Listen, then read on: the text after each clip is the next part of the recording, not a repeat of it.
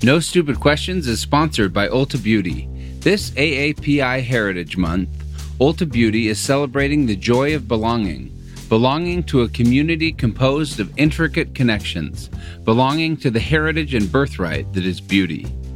Ulta Beauty spotlights the AAPI community, passing the mic to brand founders and creators to tell their stories centered on heritage, joy, and beauty. Shop AAPI owned and founded brands at Ulta Beauty stores and Ulta.com. Take your business further with the smart and flexible American Express Business Gold Card. It's packed with benefits to help unlock more value from your business purchases. That's the powerful backing of American Express. Learn more at americanexpress.com slash business gold card. After your third yacht, I mean, what are you going to buy? A fourth yacht. I'm Angela Duckworth. I'm Stephen Dubner. And, you're, listening, to No Stupid Questions. Today on the show, Angela asks former Google CEO Eric Schmidt about his quest to find the Einstein of the 21st century. How can that possibly be something we shouldn't be pursuing? Also, are billionaire philanthropists doing more harm than good? I'm not going to go tutor anyone today because didn't I hear that Eric Schmidt is giving away his money to education? All right, so let's get started. Eric, I'm so happy to be in conversation with you today. Listeners, of course, may know you as the former CEO of Google. How would you like listeners today in 2020 to identify you, to know you? Well, I think of myself as a computer scientist who was lucky enough to eventually run a number of companies. And now I'm trying to apply the principles that I've always believed in to solve some societal problems. It's far better to take the spoils of success and use them to advance the next generation than anything else I can imagine. Because I did not understand, and now I understand very well, that I was standing on the shoulder of giants and that the vast majority of my success was due to luck and not skill. The work I know best is the work that I happen to be involved in, and that is Schmidt Rise. I'd love you to actually begin by just explaining what is Schmidt Rise and how did it come about? I decided after a while that the most important thing was talent. Talent is distributed uniformly. The color of your skin, your sex, and so forth are not determinants of that. Then we want to make sure that we can find, using a stereotype, the female and minority Einsteins. We know that they exist. Why do we have such white male prejudice in the sciences? Let's see if we can get that fixed. Then I thought that the most important aspect of science is, in fact, the scientist and in particular, the scientists that are the very exceptional leaders. And I've been blessed by meeting them and working with them over 40 or 50 years now. They're somewhat different from everyone else. And in that difference, in that exceptionalism, we find the things that change the world, whether it's the transistor or healthcare or cures to cancer, cures to COVID, those sorts of things. So the idea that you would be able to do a global search and find emerging bright minds, science and technology outliers. And ultimately, you want to identify 100 teenagers who are brilliant in your view and who will be scholarship recipients. You'll provide them all kinds of resources so that they can be more productive and serve their communities. Is that the gist? So that's how we started. And it turns out that the universe of successful characteristics appears to break out fairly early.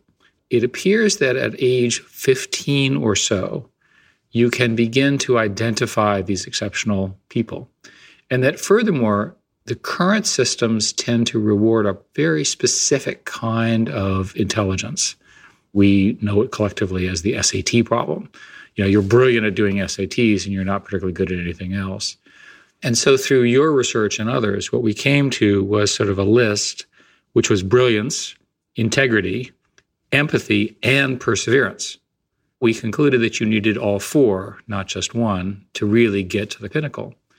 The ability to find the talent that I'm describing at 16 has never been very good. There are networks in the United States and in Europe, for example, that are targeted at gifted people and so forth. But as we know, the vast majority of people are not in the United States and in Europe, they're all over. The hidden human capital problem is a very, very big one. Just think of the number of people hidden in Indonesia, a country almost the size of the United States. There are many, many reasons why that capital is hidden. Some of it's cultural, some of it's economic. And of course, they all have mobile phones now. So we have an ability to reach these people. And then the question was, how do we test for it? And that's where it gets really interesting. I have been involved in this endeavor in part because I thought this is the biggest ship leaving the harbor on developing young people. And I didn't build the ship. I'm not the captain of the ship, but either I'm on board and I get a little bit of say in where the ship goes or not. So I joined up, but I think it's my role to not agree with everything that's happening or how it's happening. But I'll tell you, if I had a billion dollars, which I'll never have, I don't know that I would allocate it to a search. What if you just create resources where young people can learn goal setting and planning, find mentors, etc., and then you just let them select themselves? I would argue that the outcome you're describing occurs as a byproduct of our methodology. Because part of the design of RISE is to have each of the cohorts be participating in the process of development while they're also competing. And for listeners, uh, the application is called Hello World, and it's available on all the usual app stores.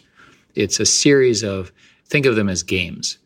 They're supposed to be engaging, they're supposed to be interesting. The real prize is the journey. But the important point is it begins an on ramp, and you have prizes at that level, which are modest. The simplest way to think about it is that there is a series of video challenges and there are computer programs that evaluate all of this because you just can't screen a million people. And then there's a point at which we say, okay, let's try to get the humans involved. What about the argument that talent will out, that you're wasting your money because the counterfactual is that these hundred brilliant young minds are going to make it anyway? There's no data to support your thesis one way or the other. They may or may not. But there's a lot of evidence that people get stunted, that women are discriminated against in all sorts of societies in all sorts of terrible ways. They're held back from education, for example. So that's half the population right there. There's a great deal of prejudice against minorities. That prejudice has to affect these people. So there are many, many reasons why you want to find people who have exceptional talent and you want to get them in a good mainstream. One of the things that's also interesting, there are people whose processors in the form of their brain just seem to go faster. They write faster, they think faster, they think a step ahead. It's probably the case that the exceptional talent that we're looking for are pretty much good at everything they do, and they specialize in one thing because they find that of special interest. This is a debatable point, but all of the people I've dealt with who have been exceptionally successful in our society, everything happens faster. Their feelings are stronger, their drive is stronger. A lot more happens in their day. So when you say that these minds work faster, everything is processed quicker, which of course was one of the earliest theories of intelligence that the whole darn machine was working at a different clock speed. I want to tell you a story. So when I define the word talent, my definition is the rate of change in your skill per unit effort. So what is a really talented person? They put in one unit of effort, one hour of, you know, soccer practice. They improve enormously. What is it to be low talent in soccer? Well, you put in the same hour of practice with the same effort. You don't prove nearly as much. I was at a conference and Dick Nisbett, the great social psychologist at University of Michigan, was on the same bus going to the hotel and I sat next to him and I excitedly told him that really what intelligence was was this rate and that it could explain everything. And there was a long pause. And then finally he said, slowly, I don't know. Speed doesn't seem to describe me. Now, this led to a conversation about whether it was a red herring to look at quick wittedness or being just fast. And I do think there's something missing there. You know, Charles Darwin didn't think he was a particularly quick mind, and he certainly didn't think he was very witty. I have a quickness to my mind, a certain agility, but I see other people who are more profound thinkers than I am. And I think Dick Nisbett is one of them. What are your reactions? If you were sitting on the bus next to Dick and to me, what would you have said? Any measure you suggest is going to be limited. It does not fully cover the breadth of human exceptionalism. There are clearly people who don't speak very quickly and who think brilliantly. And so any system that you build has to capture the differences of that. Quick wittedness is one that's relatively easily measured, but we don't really know. I would say it differently.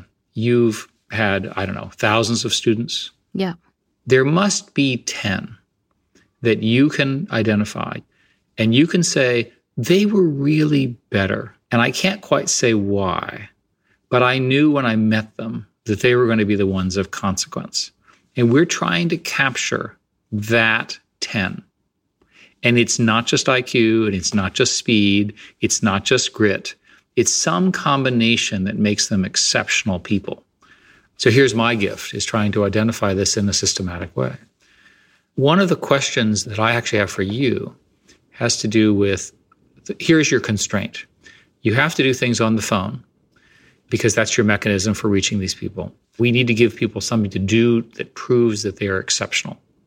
How do we test for some other things? Compassion, empathy. How do we get to the softer stuff? The hard stuff, I think we know how to test for. How should we do that?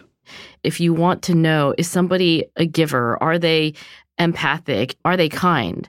You can't do it in a computer on one interaction. You actually have to see the person interact in groups. There's research, by the way, by folks like David Deming at Harvard and Duncan Watts at Wharton, showing that it's actually possible to begin to quantify who is somebody who improves the quality of everybody else's performance. And one of the problems for all the things that you want to do is measurement. Most measures are extraordinarily noisy. You know, you just happen to be on a team where like it was doomed to dysfunctionality no matter what you did. You got to go on another team, mix it up again. And by the time you're on like 10 or 12 teams, maybe, we can see if there's a pattern of everybody else on your team, whoever they were, randomly selected, doing better because you were there the team dynamics that you're describing are really, really interesting. And I agree with you on the noisiness. What I do believe is since we'll be doing this for many, many years, we will get increasingly good feedback on our selection process. And I can tell you that we did this when I was at Google. We would have employees who were interviewers score the applicants. And these scores were then adjusted in a mathematical way based on the performance of the employee a year later and you close the feedback loop. Which almost nobody does, by the way, as you know. It's ridiculous. And one of the things that we discovered, by the way, is that our interviewers were completely misrating women. It was anti correlated. You underpredicted their performance. Completely wrong. Literally, we would have rejected them. And this caused a huge stir. This was 15 years ago. And we completely changed the way women were interviewed because there was clearly apparent bias. So I would expect that the same thing will occur in the system that I'm describing. That whatever we think the predictors are and whatever we think the biases are, we will find very, very strange bias based on looking at subsequent performance. And that, because it's transparent, you'll be able to root it out. What does success look like? But also, how does failure look in this endeavor? Well, you'll get a series of metrics along the way. So let's assume, for purposes of argument, you identify your first group of 100 at the age of 16, and not a single university in the United States wants to admit them at age 18. Well, that's pretty harsh feedback. If every one of them is admitted to the very top universities and people are fighting over them, then that's a pretty good initial predictor. And that's early feedback. And that's stuff that we can actually then track back. You can then look at graduation rates. You can look at postgraduate work. You can look at awards. So there are systems of merit Michael Sandel wrote an op ed in the New York Times, and I'd just like to read you a few of the last lines because it actually challenges what you were just saying about the ideal of meritocracy is a good thing, and you would want a system that rewards that. So he writes If the rhetoric of rising and the reign of technocratic merit have led us astray, how might we recast the terms of moral and political aspiration? We should focus less on arming people for a meritocratic race and more more on making life better for those who lack a diploma but who would make important contributions to our society through the work they do, the families they raise, and the communities they serve. And then I'll just skip a bit. It also requires reconsidering the meaning of success and questioning our meritocratic hubris. What are your reactions when you hear those lines? He's doing what a Harvard professor often does, which he's, he's creating a false straw man in order to make his point. the duty of society is to do both. It's not a false choice.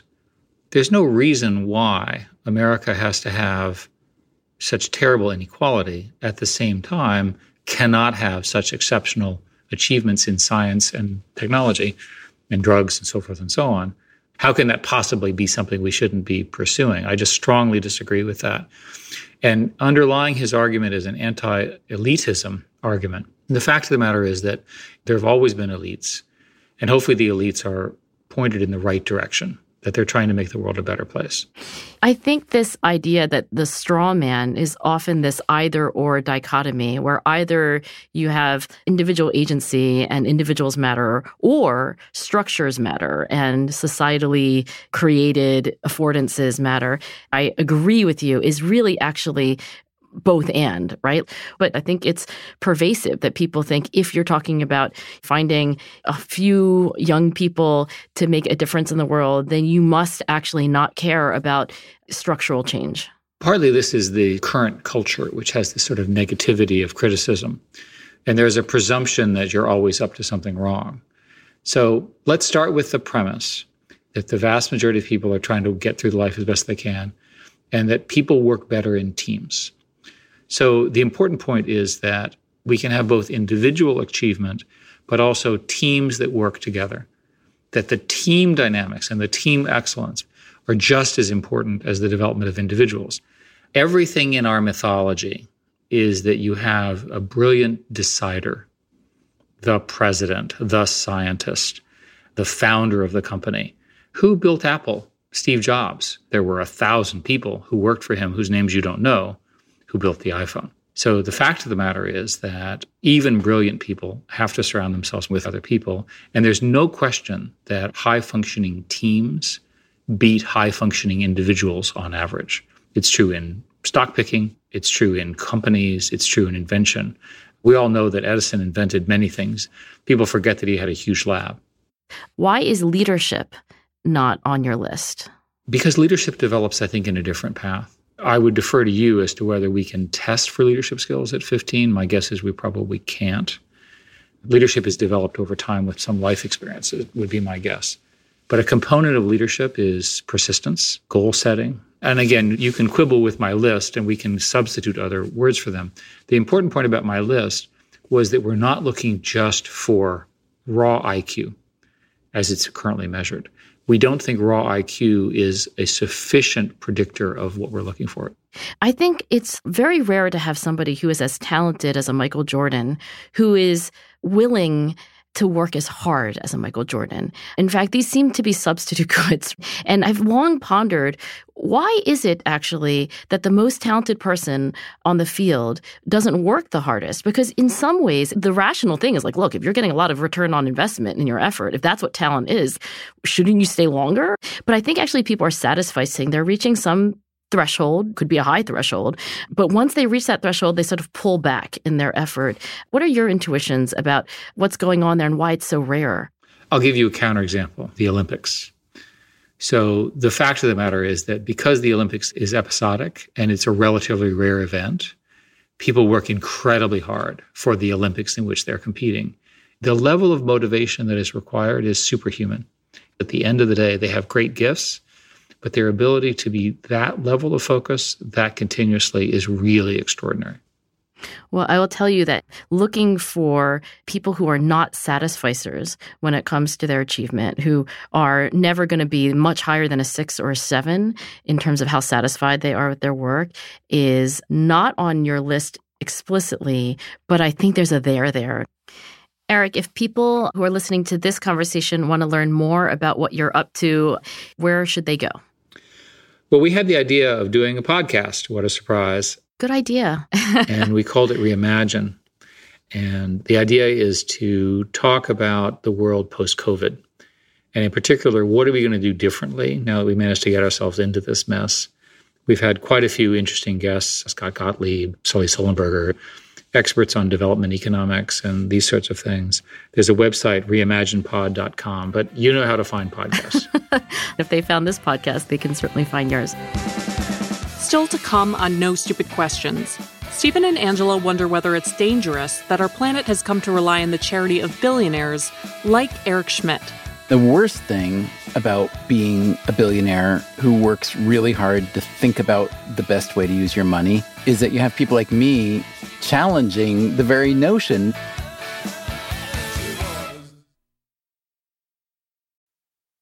No Stupid Questions is sponsored by Rosetta Stone. Traveling is so much more meaningful when you understand the language of the place you're visiting. Rosetta Stone, one of the most trusted language learning programs, has helped millions learn new languages and can help you too. With Rosetta Stone, you'll learn intuitively. You're trained to listen, speak, read, write, and think in your chosen language. You'll be prepared for real, authentic conversations. Plus, their true accent feature gives you feedback on your pronunciation. And with the Rosetta Stone app, you can learn anytime, anywhere, with customizable lessons as short as 10 minutes. For a very limited time, our listeners can get Rosetta Stone's lifetime membership for 50% off. That's 50% off unlimited access to 25 language courses for the rest of your life. Redeem your 50% off at rosettastone.com slash questions. That's rosettastone.com slash questions. No Stupid Questions is sponsored by IXL Learning. Instead of costly private tutoring, IXL Learning can give your child the help they need at an affordable price. IXL is an online learning program for kids. It covers math, language arts, science, and social studies. It's designed to help them really understand and master topics in a fun way with positive feedback. And you get one site for all the kids in your home, pre K to 12th grade. There's a reason why IXL is used in 95 of the top 100 school districts in the U.S. If your child is struggling, this is the smartest investment you can make, and a month of IXL costs less than an hour of tutoring. Make an impact on your child's learning. Get IXL now. And No Stupid Questions listeners can get an exclusive 20% off IXL membership when they sign up today at IXL.com slash questions. Visit ixl.com slash questions to get the most effective learning program out there at the best price. Discover why critics are calling Kingdom of the Planet of the Apes the best film of the franchise. What a wonderful day! It's a jaw dropping spectacle that demands to be seen on the biggest screen possible. I need to go. Hang on. It is our time. Kingdom of the Planet of the Apes, now playing only in theaters. Tickets on sale now. Rated PG 13. Some material may be inappropriate for children under 13. So, Angela, we just heard you speaking with Eric Schmidt about trying to identify and promote talent from populations where it often goes totally ignored. I would like to ask you a broader question about the mission of Eric Schmidt and maybe a large handful of other people like him who are doing interesting and aggressive philanthropy. Billionaire philanthropy, is that what you're curious about? Yeah, and he's got real ideas about what are the problems and maybe even what are the solutions. I think you can be a billionaire philanthropist and do a more passive version of philanthropy. And let me just say, far be it from me or anyone to cast aspersions on the idea of billionaires giving away their money. Although, you know, after your third yacht, I mean, what are you going to buy? a fourth yacht. Here's my question I do wonder if our societal reliance on billionaire philanthropy to, quote, fix education and environmental problems and so many other things. I do wonder if it's problematic. I wonder if there's a sort of moral hazard where millions and millions, maybe billions of individuals can abdicate some responsibility. And also, it excuses our governments from doing what they're supposed to be doing in the first place. So, to boil this rant into a question, is Eric Schmidt an evil person? so, is Eric Schmidt specifically by giving away his personal fortune, is he doing more harm than good inadvertently? Yeah. Again, I don't mean to underappreciate the actuality of what he and other people like him are trying to do, but it does create a situation where a handful of people who happen to be lucky enough to have all the balls line up and they hit the triple, quadruple, gazillion jackpot, is it a good idea for them to have so much leverage in deciding how to tackle social problems, public policy, and so on? So I think we should argue both sides, and then maybe we can come to some decision on this. As you know, income inequality has increased. We have this skewed distribution where there are super, super wealthy people relative to the rest of us in ways that just didn't happen in human civilization. There are those who argued that the Gilded Age robber baron era may have been pretty close, but your point is taken. In recent decades, in most places, in most economies, inequality is generally increasing. Yes. The personal wealth of some of these individuals is like larger than most, if not all, American universities. It's not a small thing to say that these people are giving away their personal wealth because the numbers are so big. So then when you look over at that size distribution and you, hey, these people want to give to education, they want to give to public health, they want to fund research. On the plus side, giving away what they have has got to be a good thing, all things being equal. You could also argue on the plus side, if you are independently extremely, extremely, extremely wealthy, then you are responding to your own set of incentives and cues, and you're theoretically not under pressure from any special interest group, et cetera, right? Oh, we're still on the plus side, right? This is the plus side? Well, it's the same argument that Mike Bloomberg made or people around him made when he wanted to become mayor of New York City, which is if he's a billionaire, then he does not have to make any compromises with any police union, teachers union. He wouldn't be beholden to any special interest group. Right. It's easy to argue that on the negative side too, but I guess you could argue that there's some benefit there. I think there's also some maybe even unspoken argument that if they generated all this wealth in their own lifetimes, they have to have good decision making skills, they could be smart. Well, it was interesting the degree to which Eric Schmidt pointed out that being born the right person in the right place and time, which is all luck, is a huge part of success. Fair. And just because you ran Google or you ran Microsoft doesn't mean necessarily that you're going to be good at solving world problems through philanthropy. I think what makes this question interesting is the possibility that the negative side of the ledger could be bigger. So, on the negative side, there is a distortion of power. Like, why should these people be able to make essentially public policy decisions just because they happen to build a great internet company? I actually read this book, Winners Take All, which was a critique of this kind of billionaire philanthropy. And one of the arguments was that elites, in their maybe well intentioned efforts to change the world, essentially only preserve their status in positions of power because they're making all the decisions. Or even if you don't want to have such nefarious suspicions, you could say that a certain kind of elite will have an understanding of the world that may not be very universal. So you may come up with solutions that you think are optimal that a lot of people may disagree with. I think it's Anand Giridharadas who wrote Winners Take All, The Elite Charade of Changing the World is the book you're talking about. There's a similar ish book by Robert Reich, who is a Stanford political scientist called Just Giving Why Philanthropy is Failing Democracy and How We Can Do Better. We interviewed Reich for a Freakonomics radio episode called Thinking is Expensive Who's Supposed to Pay for It? And we were exploring, in particular, the use of philanthropy to influence intellectual institutions, universities, and think tanks, and so on. And I guess the critique is that it just perpetuates inequality because essentially this is just like yet another way for the powerful to keep making the decisions? Is that the gist? I'm not sure if that necessarily perpetuates inequality, but the way Reich talks about it is that you convert private assets into public influence. So it subverts, in a way, the democratic process. Right. You could argue that it works against what we think of as representative democracy. I do think that some would argue that it's colonial, that you'll never get out under the shadow of the person who has power, even if they're benevolent. It's just that I can't figure out how to get to that more democratic populist ideal. I really can't. When I read that book, I kept getting distracted by the question of consider the alternative.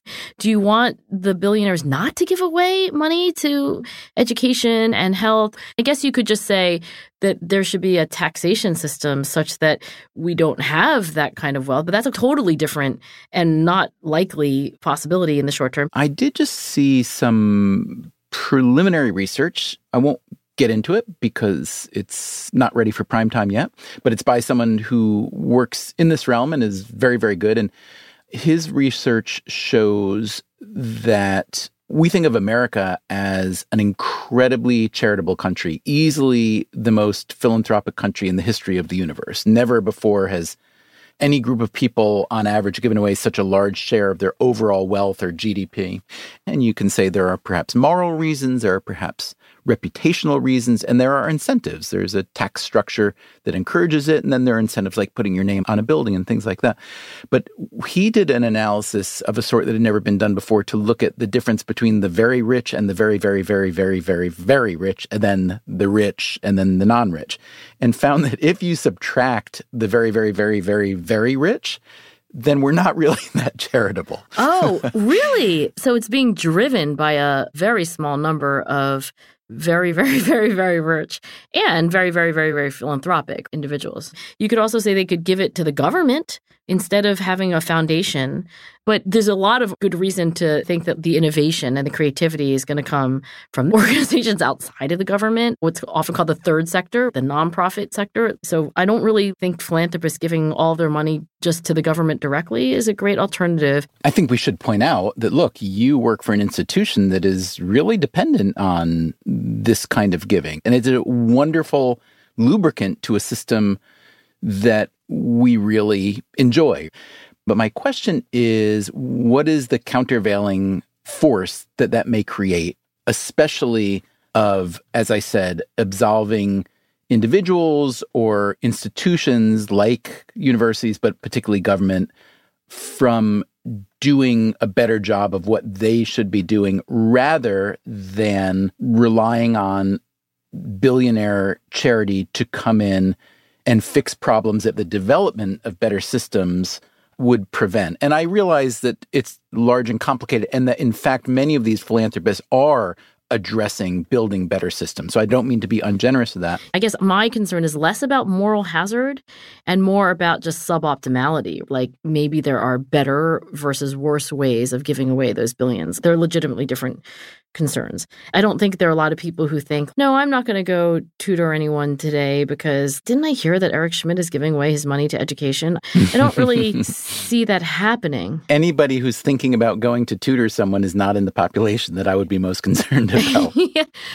I think this is probably close to fictional, but let me just give it a specific example. So, one thing that the Gates Foundation, for instance, but a lot of other donors and a lot of other foundations do is focus on disease, especially globally. Because disease is often fatal, and disease is something that requires a lot of resources and a lot of coordination. All of this sounds like something that governments should typically do. But governments have gotten less and less involved in this. And then, if a big player like the Gates Foundation comes in and says, oh boy, malaria, man, that is low hanging fruit. If we could learn to either zap all the mosquitoes who are causing the trouble or just get rid of all the female mosquitoes or better nets, et cetera, et cetera, et cetera, that would save lots and lots of lives. Isn't that great? So then, if you are a government susceptible to a lot of malaria, what does that make you do? Does that make you back off? Maybe, maybe not. What if you're thinking about something like a global pandemic? If you know there are foundations out there that are trying to coordinate response and research to things like a pandemic, does that mean that you take your foot off the gas and you don't use your CDC and HHS to pursue those goals, which used to be front of mind? That's what I'm talking about. The idea that inadvertently this philanthropy could be like the GPS system in our phone, which has like forget how to use a map. We can't navigate anywhere anymore because that skill's atrophied. So that's the kind of crowd out or moral hazard that you're worried about. Yes. I don't know that there's any evidence that that's true. It's certainly theoretically possible. The argument is often made that there's so much more innovation and flexibility outside of the bureaucracy of governments. Like some of the things that Bill Gates's very, very clever scientists are going to do might have been better than if just the US government or any other government were in charge. Here's my intuition that if you run a company like Microsoft or Google, you have learned how to learn. You have learned how to like hire people who are smarter than you. You have learned to create a feedback cycle, how to measure your outcomes and your process. So I don't want to be all Pollyanna about all this. And I think there are some legitimate criticisms and warnings about this whole endeavor. But I like that we have a big nonprofit sector and that these outliers are not only giving their money away, but they're so actively involved. I can't think of a counterfactual, but I'd be welcome to hear other people's that's dramatically superior to that. And the worst thing about being a billionaire who works really hard to think about the best way to use your money is that you have people like me challenging the very notion when it's plainly the right minded thing to do. So, to those billionaires listening, I do want to apologize for the letter of the argument, but I hope you'll appreciate that the spirit of the argument is well founded. Well, if there is looking a gift horse in the mouth, then my guess is that it's not the first time that these very wealthy and powerful people have been criticized, and I'm guessing that they'll be just fine. Additionally, for the record, postscript, Eric Schmidt, I don't really think you're evil. No Stupid Questions is part of the Freakonomics Radio Network, which also includes Freakonomics Radio and People I Mostly Admire. This episode was produced by me, Rebecca Lee Douglas. And now here's a fact check of today's conversations. Eric Schmidt says that Rise has the ability to reach young people all over the world because, quote, they all have mobile phones now. This is clearly an exaggeration. According to a 2019 publication from the Pew Research Center on Internet and Technology, a median of 76% of people surveyed across 18 advanced economies have smartphones, and a median of 45% of people in emerging countries. Ownership is lowest in India, where only 24% report having a smartphone. What's more, Pew only shares data for adult phone owners. Common sense suggests that the numbers would be lower for the teenage demographic that Rise is attempting to reach. Later, Angela asserts that the personal wealth of the most influential philanthropists is greater than the endowment of most, if not all, American universities. According to his Forbes profile, Eric Schmidt's net worth is $14.6 billion, which is certainly greater than the average university endowment of $1.4 billion, but comparable to most Ivy League schools. In fact, Schmidt's net worth is roughly equivalent to the endowment of Angela's employer, the University of Pennsylvania. However, the endowment of Angela's alma mater, Harvard University, which is the largest in the country at nearly $41 billion, pales in comparison to the $115 billion net worth of mega philanthropist Bill Gates. That's it for the fact check. No Stupid Questions is produced by Freakonomics Radio and Stitcher. Our staff includes Allison Craiglow, Greg Rippin, James Foster, and Corinne Wallace. Thanks also to our intern Emma Terrell for her help with this episode. Our theme song is And She Was by Talking Heads. Special thanks to David Byrne and Warner Chappell Music. If you'd like to listen to our show ad free, subscribe to Stitcher Premium. You can also follow us on Twitter at NSQ underscore show and on Facebook at NSQ show. If you have a question for a future episode, please share it with nsq at freakonomics.com. And if you heard Stephen or Angela discuss a study, a book, or an expert that you'd like to learn more about, you can check out freakonomics.com slash nsq, where we link to all of the major references that you heard about here today. Thanks for listening. Look, I've never had $10 billion. I've never had 3 billion. I've never had 1 billion. I was going to say, let's keep going with this. Yeah. Stitcher. Start clean with Clorox because Clorox delivers a powerful clean every time. Because messes happen. Because. I got the charcoal mask. Great, because why would I put that on my face when I could drop it in my sink? This is what I get for multitasking. Ugh, why is charcoal so sticky? Hello? Hey, Janice. I am so sorry. I thought I was on mute. no, we don't need to reschedule. I'll just stay off camera. Ooh, yeah, that happens. So start clean with Clorox. Use Clorox products as directed. Life is a highway, and on it there will be many chicken sandwiches. But there's only one McCrispy. So go ahead and hit the turn signal if you know about this juicy gem of a detour. When you need mealtime inspiration, it's worth shopping Kroger, where you'll find over 30,000 mouth-watering choices that excite your inner foodie. And no matter what tasty choice you make, you'll enjoy our everyday low prices, plus extra ways to save, like digital coupons worth over $600 each week. You can also save up to $1 off per gallon at the pump with fuel points. More savings and more inspiring flavors make shopping Kroger worth it every time. Kroger, fresh for everyone. Fuel restrictions apply.